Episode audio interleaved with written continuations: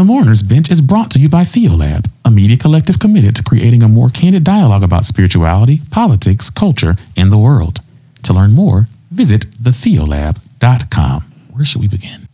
I'm wondering, really, I have no idea why in the hell you would trust me.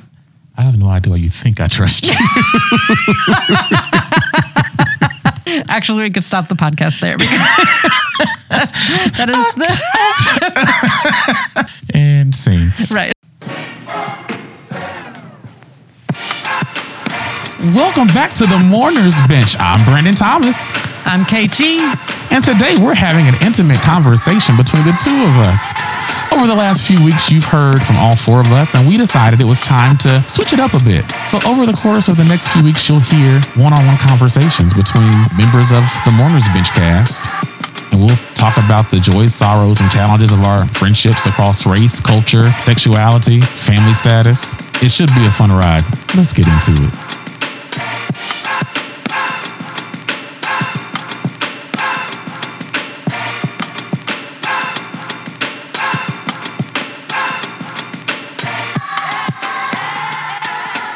Trust is an interesting way to begin the conversation because I don't know if I would count myself a trusting person in general, especially with white people. I don't trust white people so much that I had a friend who was interested in a job that was available. And I was like, oh, this is going to be great. This person's amazing. This person is going to get the job because they're going to be the best candidate. And your application came out of left field. And there's a particular way that my brain works. And your application was the opposite of that. Your resume, your CV was the opposite of that. I was intrigued because not only was it the opposite of how I work and how I operate, it still made perfect sense to me. Right.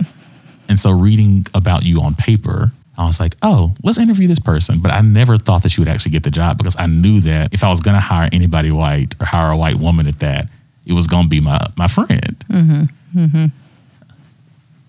You don't have a response to that? Oh.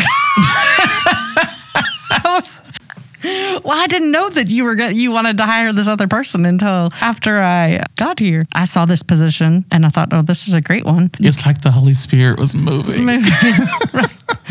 But the, and and this is a horrible thing to do. Don't ever do this. But I just used basically the same resume and the same cover letter for this position as I did for your position. I wish that you, I would have known that because I would have never hired you. Right, I know. I wouldn't have hired me either. I was like, I thought, well, I'll just send this in again because I'm not entirely sure that they'll take me seriously. And then y'all called for an interview. I was actually working at Apple and I took the phone interview with you all sitting in the parking lot of the mall. You wanted me to move down the next week. Now I know you, but then you were like, and you can come next week and interview. And I'm like, dude, I'm like a single mom. Do you understand how these things work?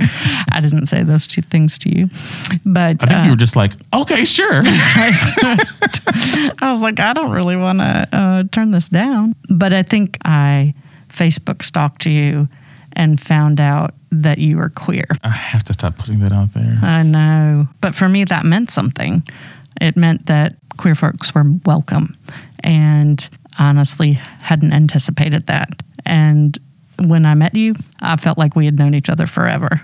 I have no illusions that that was the beginning of trust at all for either of us. But what I know is that it felt like I had known you forever. I don't know if I felt the same thing, but I do know that I was like, damn it, I can't hire my friends. Like, I felt like it was just right. Yeah, yeah. And I think a lot about everything, but there was something at an instinctual, a gut level that was, I mean, it wasn't even just a gut level, it was synergy. Like, my mind, my heart, my soul, my gut was all like, yeah, this is the right person. The thing that made me suspicious of you, I think, was there's a way that whiteness works. Mm-hmm. And some places have a thicker whiteness than others. And it's persuasive. Mm-hmm. Black, white, brown, straight, queer, rich, poor, whiteness is always inviting us all to do its bidding. Hmm. The person who I wanted to hire, we had already built the trust. And I knew that that person would have my back no matter what. Mm-hmm. But my first day on the job there, another person of color reached out to me and said, These people are waiting on you to fail. Mm. They don't think you can do this job. And they're going to work to make sure that you can't do it. Mm-hmm. And initially I was like, whatever. But there's something within my black soul that was like, oh no, listen to that. Right. And so that has always stayed with me. And so I was always looking at you with suspicion and trying to figure out how can this person be used willingly or unwillingly to get me? Mm-hmm. Did you feel like I trusted you from the beginning? So I don't think in terms of trust because I don't trust anybody either. So It's amazing that we're here. right, exactly. So I think the awkwardness that I felt initially was less about trust and more about the fact that you already kind of had a rhythm with the community. And as an introvert, I have a harder time navigating in. And so I was still trying to figure out what this place was and who the people were and all of those things.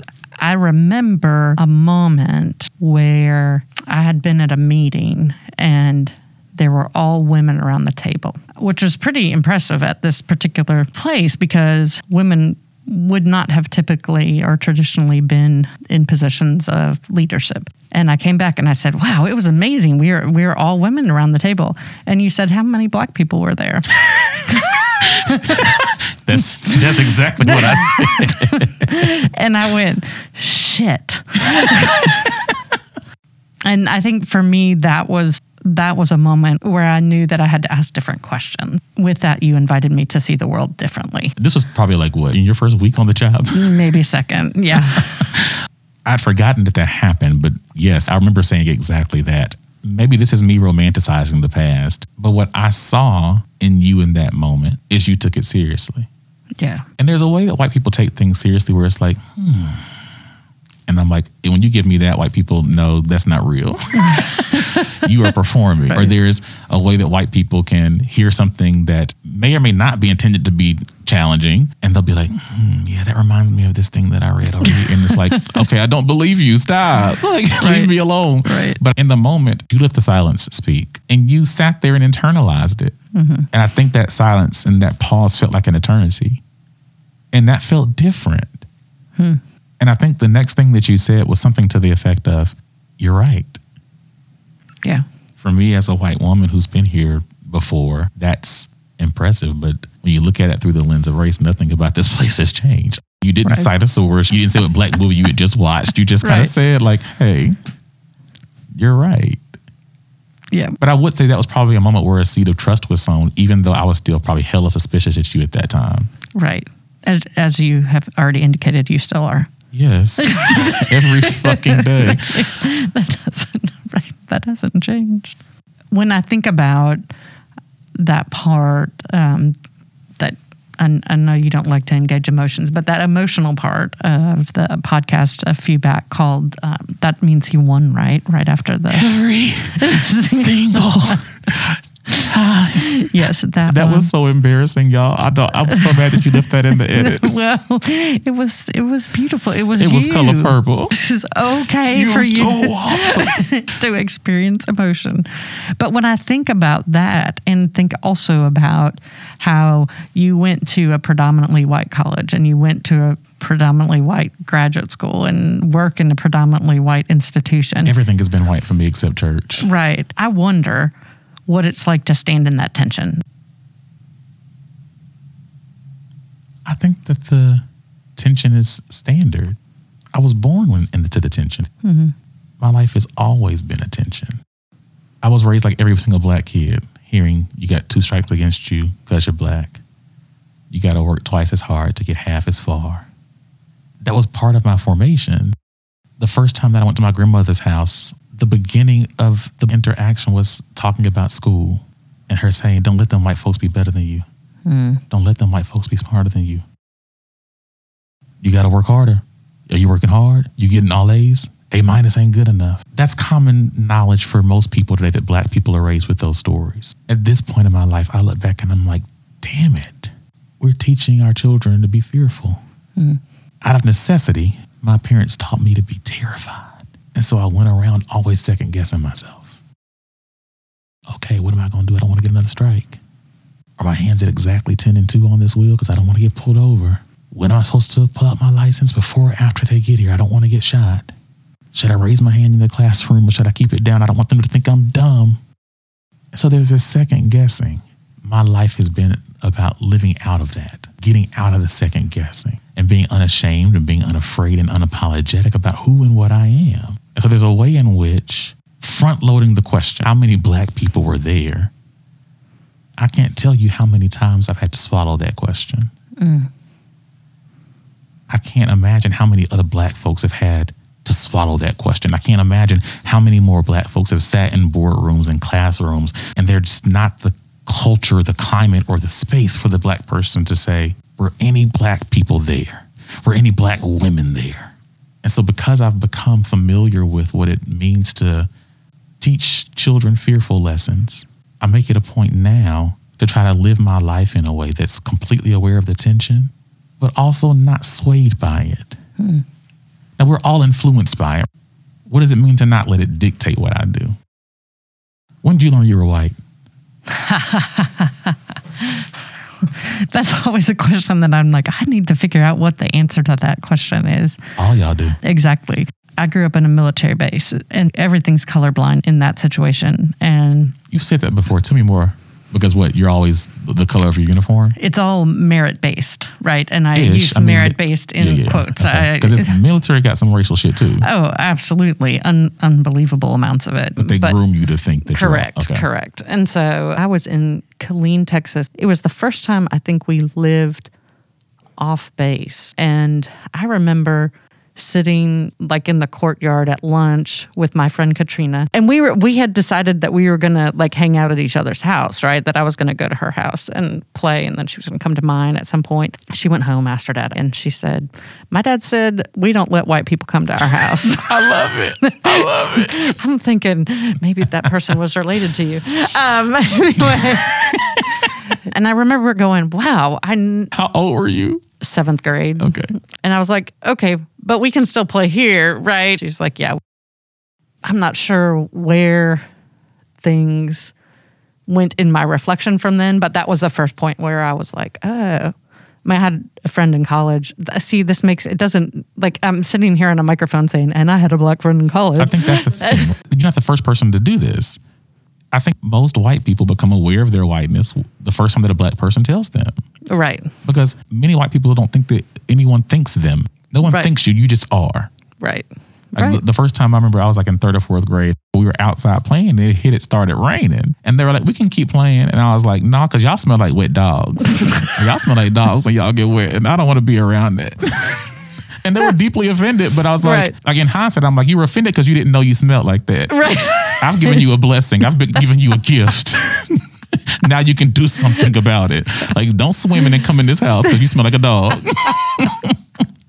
but that's a moment where, like, oh shit, I'm white. What does he mean by y'all? Right, right. Do black people not smell like this? Hell no, we don't smell like no dogs when we get wet. No. I've never smelled it. Right. When I was in college, my friend Shauna and I used to have the greatest time calling attention to the fact that you were, and we don't have to put this on if it makes me sound real racist. I mean, I know it sound, makes me sound like a white I think we'll leave it on there. I want you to sound as racist as possible. Excellent. Well, it's good. I am really good at being that. My black friend Shauna. My black, my friend Shauna in college, who was black, we played basketball together, and we would be on road trips. And this was particularly funny when we were in the homes of people on our team that were far more racist. And we would go, "Hey, we're twins. Can you tell the difference?" And they couldn't deal with it. Right? That would be like there's Shauna Katie pictures. Every that sounds really bad, doesn't Was it? Was she the only black person on the team? she absolutely was the only black person on the team. I'm gonna let you tell it. You Marshall King. I'm just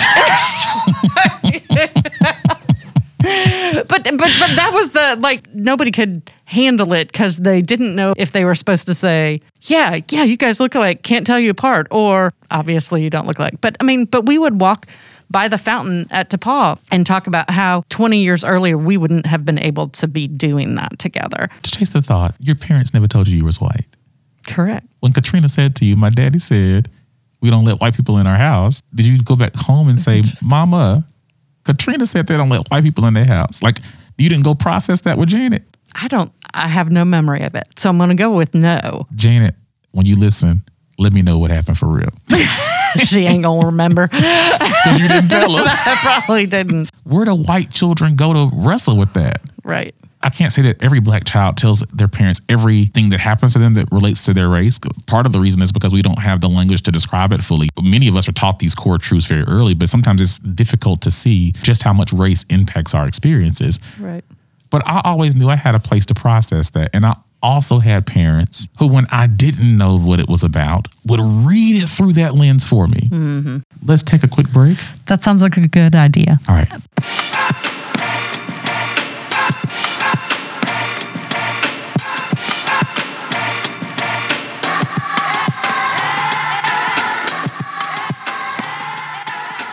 It sounds as if you didn't have a space for that. Correct. Correct. Has that changed with your daughter? Absolutely. How? My mom lived in Memphis when Jordan was born, and we went to Lorraine Motel and the museum, and we, there was a display about the Negro Baseball League. I think it was in the same museum or it was close by. So Jordan's like 18 months old, two years old. And I'm like, they used to have to have two baseball leagues because they wouldn't let the black folks play with the white folks. She was learning that at that age. And so it's just been a part of the conversation.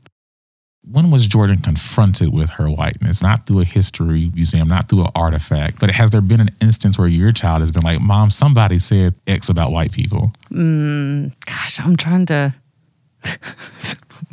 there was the time when she left the popsicle container in the freezer. Oh yeah. So maybe I'm the maybe, maybe I'm the one exactly. I'm helping your child.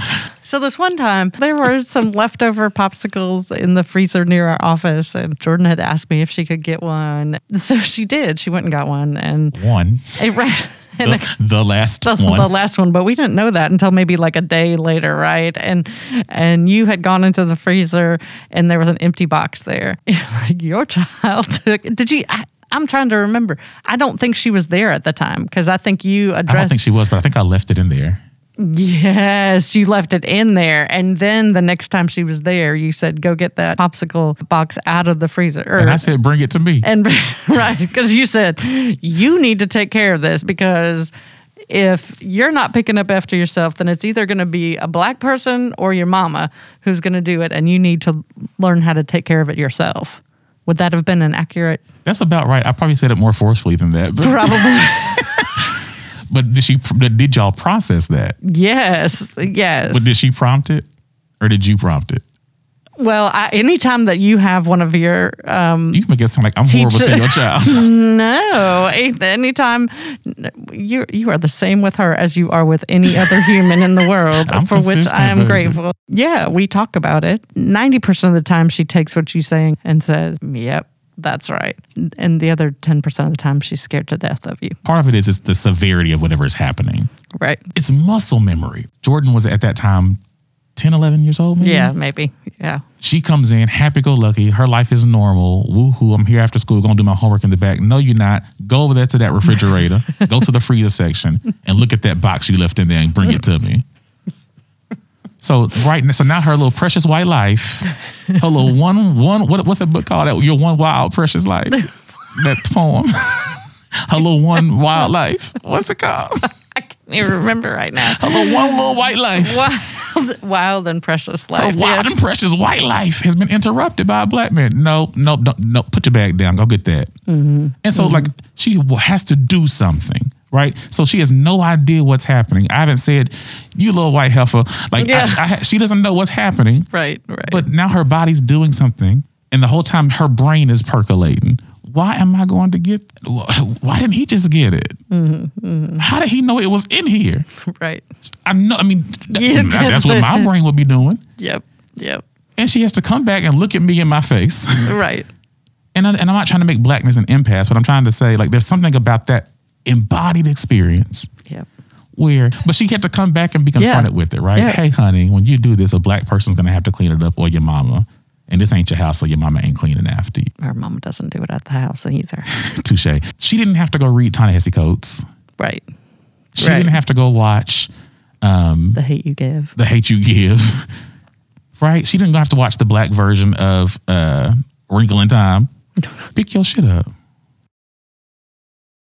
How many white parents have a friend with whom they they have enough intimacy and enough overlap in their interactions and enough trust where someone feels comfortable enough to say, uh-uh, go get your box. And mm-hmm. for me, that's a very black thing. It's not something that all black people do, but black people who I'm connected to, it takes a village to raise a child Oh yeah. we didn't have this sort of privatized notion of what it meant to be a child and to be in a, in a family in my particular context. Yep.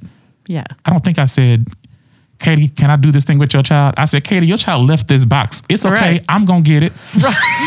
that is something that is common with us. I mean, I, I used to freak out the parents in my church because if you're in the church, then I'm going to call you back in. you up. you up. All right. That's what I was Y'all doing. could, I was like, see Katie was snatching these children. Oh, you were snatching them, honey. and sometimes it was right. And sometimes people are like, their eyes are really huge, but that's what I expect. And if a parent was concerned about that, I would like, I expect you to do the same thing when my child is acting out as well. So you didn't ask me, but I expect that. And she knows that that's what I expect as well. But I would say most white people wouldn't expect that of black people. I can assure you. right, They don't expect that of each other, and they definitely don't expect that of black people. right.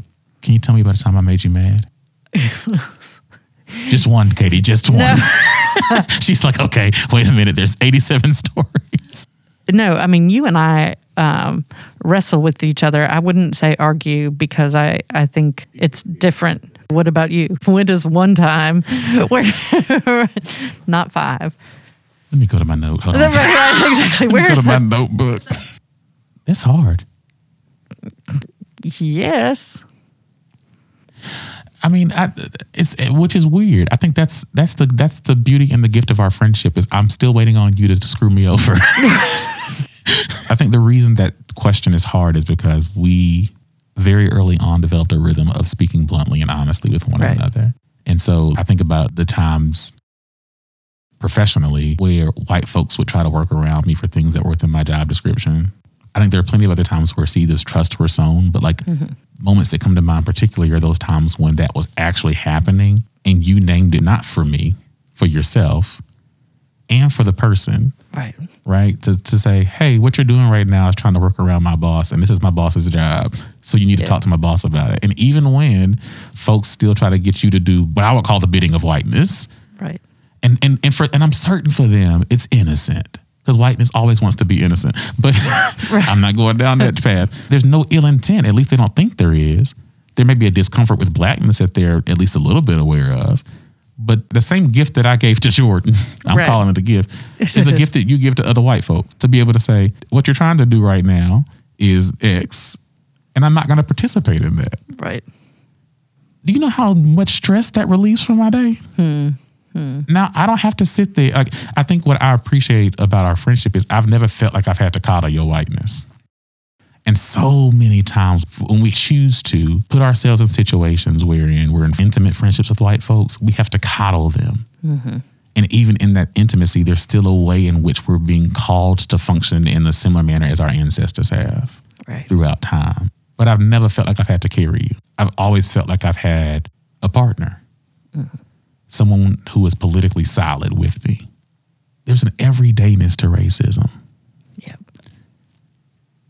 Oh my God, it's oh my God, and it's draining. And sometimes I'm not even aware of how much it hits me until I get home and I'm like, did that happen? Mm-hmm.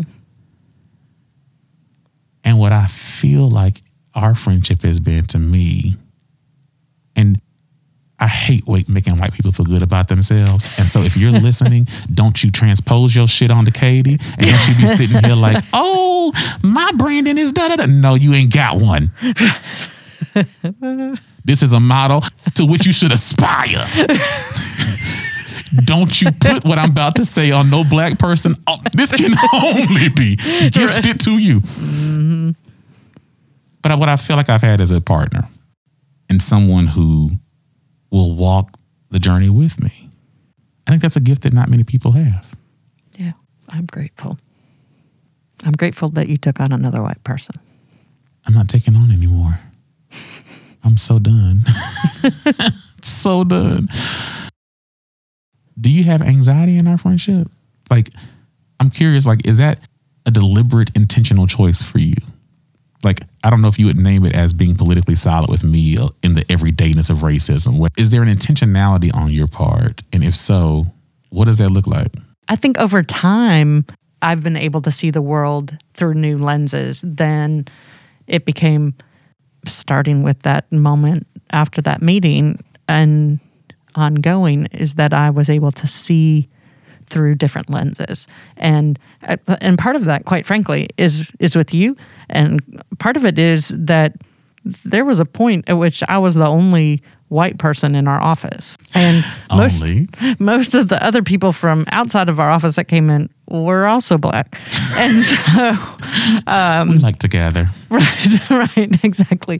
And so at that point, like I had the opportunity to start seeing, and I'm not sure I'm answering your question, but I think because the shorter answer to that is yes, but like I can't not see, I can't unsee the things that I see now. What do you mean? Tell me what you see. The way that the white culture is seen as standard, as seen as normative. I mean, I cognitively understood that. I by no means want to say that I'm perfect at this, but I can see it now, like without you calling it out, mm-hmm. or I can see it now without other folks calling it out. Things that I thought were normative are not necessarily normative outside of my particular context. And so, because I care so deeply about you, and because I see the world that exists in a different way, I take on the calling. I don't know what that is, but I take on the calling to.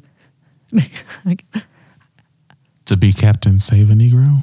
right. To be the great white hope? no. I know, I know. But I know. I'm kicking somebody's ass if they are messing with you or I'm go- I'm not going to let it happen and I'm probably I may go overboard but I don't know that there is an overboard but I don't think so. I mean, I, I don't think there is, but I do have to rein you in sometime. Be like, okay, girl, quick, wait a minute, wait a minute, wait a minute, wait a minute. exactly exactly but I mean the language you're using is is new so I'm trying to not just go yes I'm in it for I'm politically in it with you um I'm choosing to name it today is that there's a political solidarity because I think for me the personal is political. right Sharon Patricia Holland has this book called The Erotic Life of Racism, where she talks about how racism is every single day. She- The book opens with this beautiful vignette about her sitting in the car with another black woman who's her junior, and they're talking, just two black women in a car, thinking like a Safeway parking lot.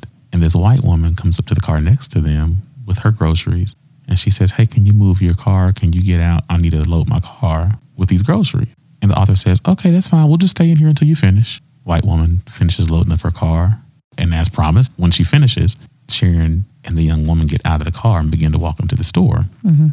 And the white woman mumbles under her breath, and to think, I marched for you people in the 60s. Now, this white woman thought she was saying something good. I know she did.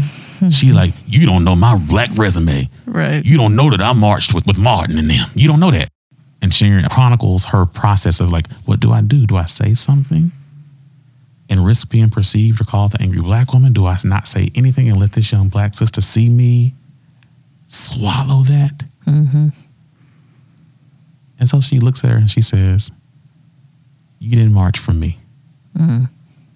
You march for yourself. And if you don't realize that, I don't really have anything to teach you. I don't have anything to share with you. And that brief opening vignette was beautiful. That little story was beautiful to me yeah because it's this everyday encounter. Who hasn't sat in the car talking to someone Right. outside of a grocery store? Who would assume that racism could attack you there, Yep. sneak up on you, a little sneak attack? Yep. To me, that's why it's poli- it's a political Right. solidarity to not feel like you have to fight for me or fight on my behalf. There's a different sort of intimacy that's required and a different sort of intentionality that's required around your Right. relationships. Yep. So I think that's why I'm naming it as a political solidarity because for whatever our grocery store encounters have been, there's space for me to process that and not have to explain it. Like so many times, I gotta sit there and fume alone because ain't no because ain't no other black person there. But sitting with you, it's like I can almost give you like the black person side eye. Like, do you hear this shit? Right. Right. Right. And that takes time. And I think the thing that I've noticed, I mean, I was at a conference and um, there's tons of black people there who I don't know. And I- I know, like, I know it's above me now. You know, I know the like I'm starting to know the the cultural references and um, what I became aware of is that I'm just another white person there. And that was an interest. I mean, that was about a year and a half ago, maybe. Yeah. And I was like, every single place I go. I don't have a resume that I can go out. I don't, I don't have references that you hand out, but that it is continual this building trust and building intimacy and building relationship. And and I've encountered that at work too, where new black folks to the community will come in, see me, and tighten up. They will code switching. I'd be like, she good, y'all. and then they, they loosen up a little bit. But I know, I mean, I know that it's always still there. I mean, I get it. That is a reminder that it is a continuous daily deepening of relationships because of my relationship with you and because of um, the relationships that I've been able to cultivate with folks who are not like me. Conversations about race have been have become more prominent and more prevalent in my conversations with my white friends. And so my friends from North Carolina will occasionally comment, You talk about race a lot. and, and I believe I said this morning to someone, I said, This is about race. I mean, because it's the South. Everything's about race in the South. It's all racialized in the South. And in the North, too, we just ignore it up there. But these relationships have changed how I engage the world. I think the beauty of that is when you develop intimate relationships with black folks and you actually care about black folks, not just in terms of whether or not we're getting killed by the police, but like whether or not we woke up that morning, mm-hmm. Mm-hmm. whether or not that racist thing that happened in the meeting is wearing on us. Like when you actually care about black people, you don't just get access to our struggle, you get access to our joy. And that's still not full access, mm-hmm. right? But I'm saying like so many times in this world we narrate blackness through the experience of struggle, through the experience of pain, through the experience of mm-hmm. sadness. And those are real, but there's so much joy.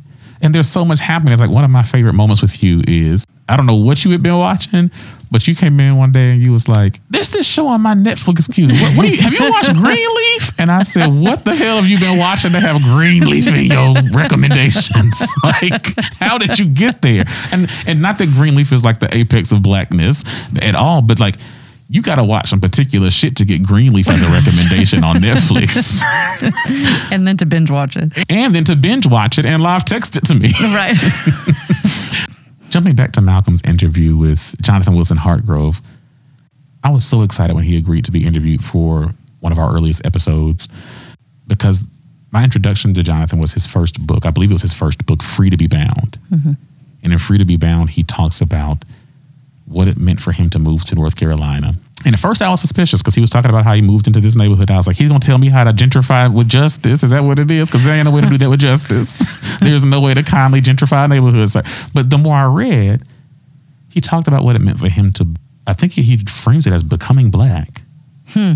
And he's careful, right? He doesn't say, I'm, I'm black now, but he talks about what it means to not move into a neighborhood because their property values are cheaper and to invite your gay friends to open up an art studio. and then, like, he's not, but he's literally saying, I entered into these relationships and became enmeshed in them. Mm-hmm. And I let them form me and transform me. And I changed the place where I worshiped. yeah. And I didn't go in demanding that they sing the contemporary Christian songs that were from my child. I didn't go in demanding they sing the Irish hymns that I, I didn't go in demanding bagpipes. I went in for the sole sake of being in community with folks exactly as they were. Yeah. And I let that organic process transform me. Well, that's a wrap on today's episodes and the first of a few episodes that you'll hear that are intimate conversations between the two of us. We hope you enjoyed it. Let us know what you like by emailing what's up at thetheolab.com. We absolutely love feedback, so let us know what you're thinking. Also, if you're enjoying what you hear, go ahead and hit that subscribe or that follow button and leave us a review on Apple Podcasts. And as always, you can visit us over on patreon.com slash thetheolab and send us a little love offering. It is always welcome but never expected.